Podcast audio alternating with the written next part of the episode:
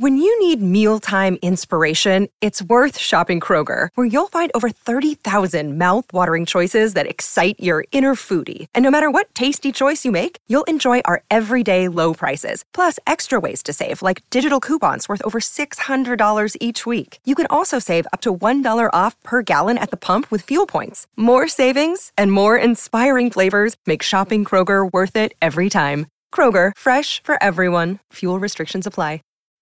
When you need mealtime inspiration, it's worth shopping Kroger, where you'll find over 30,000 mouthwatering choices that excite your inner foodie. And no matter what tasty choice you make, you'll enjoy our everyday low prices, plus extra ways to save, like digital coupons worth over $600 each week. You can also save up to $1 off per gallon at the pump with fuel points. More savings and more inspiring flavors make shopping Kroger worth it every time. Kroger, fresh for everyone. Fuel restrictions apply. Welcome to the Top Flight Podcast as we are continuing our EPL preview series. We're taking a look at all 20 teams for the 2018 19 Premier League season. And today we're going to be talking about Burnley. The boys at Turf Moor finished in seventh last season. Incredible year. Ori Benatar here with John Patrick Quinn. John Patrick, how surprised were you with how well Burnley did last season? An incredible season last year.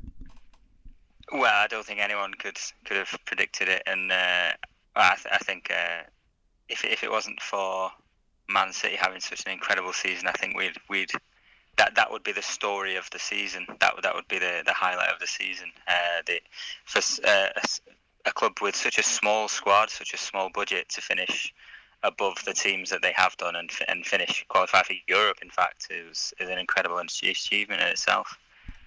Right. This is Burnley's first time competing in European competition since 1966. Uh, at the time of recording this, they are around two hours away from kickoff of their first Europa League qualifier against Aberdeen.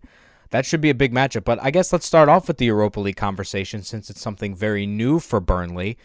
What's sort of the, the feeling around Burnley fans when it comes to the Europa League? Is it something where let's get into the group stage and make a good showing, or do you think it will pose more of a distraction to the Premier League season as they're trying to get top 10 once again? Do you know what it is? I, th- I think that there is when you when you're saying trying to get top ten once again. I don't think that you'll find this. Well, you, you'd have to do well to find a single Burnley fan who actually expects to finish in the top ten this season. And I, th- I think for I, have been a Burnley fan since I was I, I was young. I, I, was born in Burnley, and um, I we've we've never experienced the heights of this in, in a lot of people's lifetimes, and I, I think we're just enjoying enjoying the ride. Really, uh, there's no expectations on, on anyone. Maybe survival in the Premier League is, is paramount, of course, uh, and that's not guaranteed even even with such a good season as last season. Uh, and I think the same is true of the Europa League. I think it's just enjoy every single game as it comes. Don't expect too much. A, a little bit like England in the World Cup this past time. You know, we, we actually got quite far, but it, it was more about enjoying each game. So more so an enjoyment of the season rather than having expectations. I mean, I'm looking at this Burnley team. I'm not really seeing them as a potential relegation squad, considering um, they haven't done too much business. They haven't signed any uh, big players. They haven't really uh, lost a huge, huge name on their squad. But you take a look at some of their key players. Obviously, Tom Heaton and Nick Pope, great goalkeeper depth. Uh, Steven Defour still on the squad. Johann Gudmundsson, the top scorer. Chris Wood from New Zealand. You've got Sam Vokes uh, here and there. Robbie Brady, Jonathan Walters, Aaron Lennon. So it, I I see this Burnley team as you know under manager Sean Dyche maybe not seventh again. Seventh is going to be really hard to achieve, especially with the likes of uh, maybe Newcastle under Rafa Benitez once again, maybe improving a little bit more. Everton uh, looking to improve also, who, by the way, took Michael Keane from Burnley from last season. And even without Michael Keane, Burnley finished ahead of Everton. So, uh, squad wise, do you feel that relegation is possible? Because I don't feel it's possible. Do you know what? It's it's not not on paper, no. But we've seen better. We've seen better squads be relegated, but I do believe that actually the best signing, or at least the, the biggest person that we've we've kept hold of that is the most important is the manager Sean Dyche. I think I, th- I think as long as he's he's in charge and, and you've got a solid core to the team, I'd, you're right. I'd, it they're not someone that you'd pick to go down. But then again, a couple of seasons ago, they were everyone's pick to go down. Um, I, th- I, think they've proved themselves now, though, that they, they are Premier League quality, especially under Sean Dyche. I would agree with that. They really have proved to, to be a Premier a Premier League team, and you know they also have some good young defenders like Ben Mee, James Tarkowski. Tarkowski was pinned uh, to be a potential player in the England squad, and of course Nick Pope was selected as that third goalkeeper for England behind uh, Pickford and Butland. So Burnley, as you know, developing that youth but do you think we'll start seeing, you know, sort of the Michael Keane effect take place with, you know, someone like Nick Pope or someone like James Tarkowski, where the big clubs just swoop in and get them, sort of like a Southampton situation? Do you see that developing for Burnley potentially?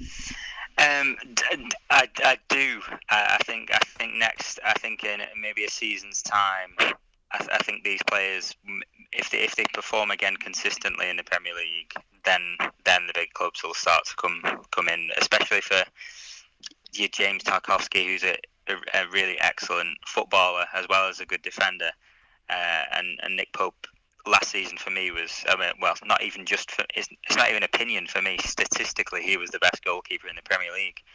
Um, so uh, yeah, I, th- I think that there's a there's a there's a there's a chance obviously that other big clubs could come in, but Burnley's strength isn't in individual one player. So like we saw with Michael Keane, that it shouldn't hurt us too much to lose one or two big names.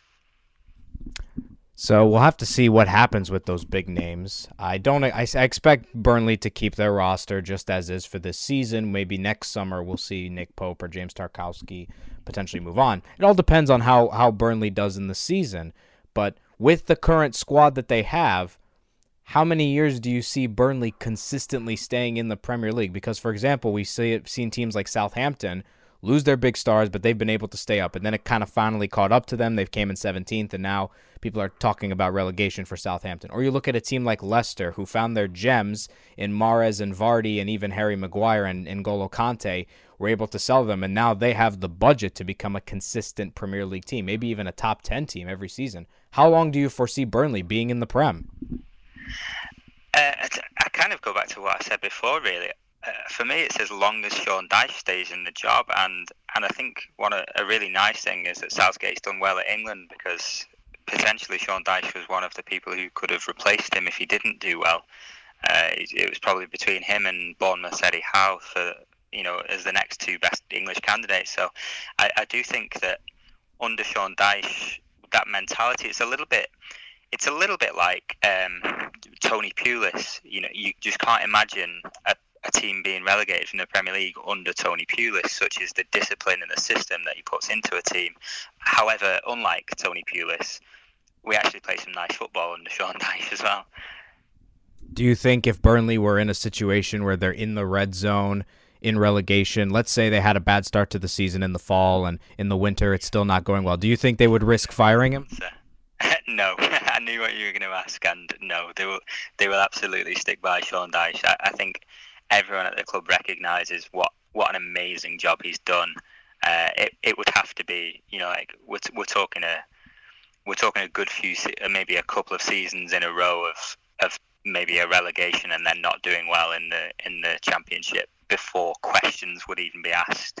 It's sort of a bit like Arsene Wenger. Sean Dyche last season had his Arsene Wenger's invincible season. Now, in the eyes of the fans, he's he's invincible. Interesting, interesting opinions there here from John Patrick Quinn, resident Burnley fan of the top flight crew. Uh, just a couple more things we're going to discuss here on this Burnley preview if Burnley were to make the group stage of the Europa League, what kind of teams would you like to see them play? What kind of countries would you like to see them travel to and play? You know, these big European clubs. Who would you like to see them play? For me, it's it's the best. You know, you, you have got to want to play against the best teams. It, you could, when growing up, Burnley for me were in maybe in the not in never in the top flight. You know, second, third flight was the best you you were you were looking at, and just to be in Europe is a dream in itself. It, it, the imagining playing such teams as you know anyone who comes out of the Champions League eventually, you know, it, it could be it could be incredible. Spain for me because I am such a, a footballing purist and I love the way that, that football is played in Spain. I'd, I'd love to see Burnley play a Spanish team. It's sort of different different styles clashing sort of Burnley's old school English style versus Spain's technical flair, I'd love to see a game like that. I think that would be a really good game, and in general, I think everyone in Europe is going after Spain of because of their recent domination in the European competitions. Manchester United has been the lone non-Spanish team to win a European competition since 2014 when they won the Europa League in 2017. Last year, the Madrid club sweeping Atletico and Real going to play each other in the Super Cup.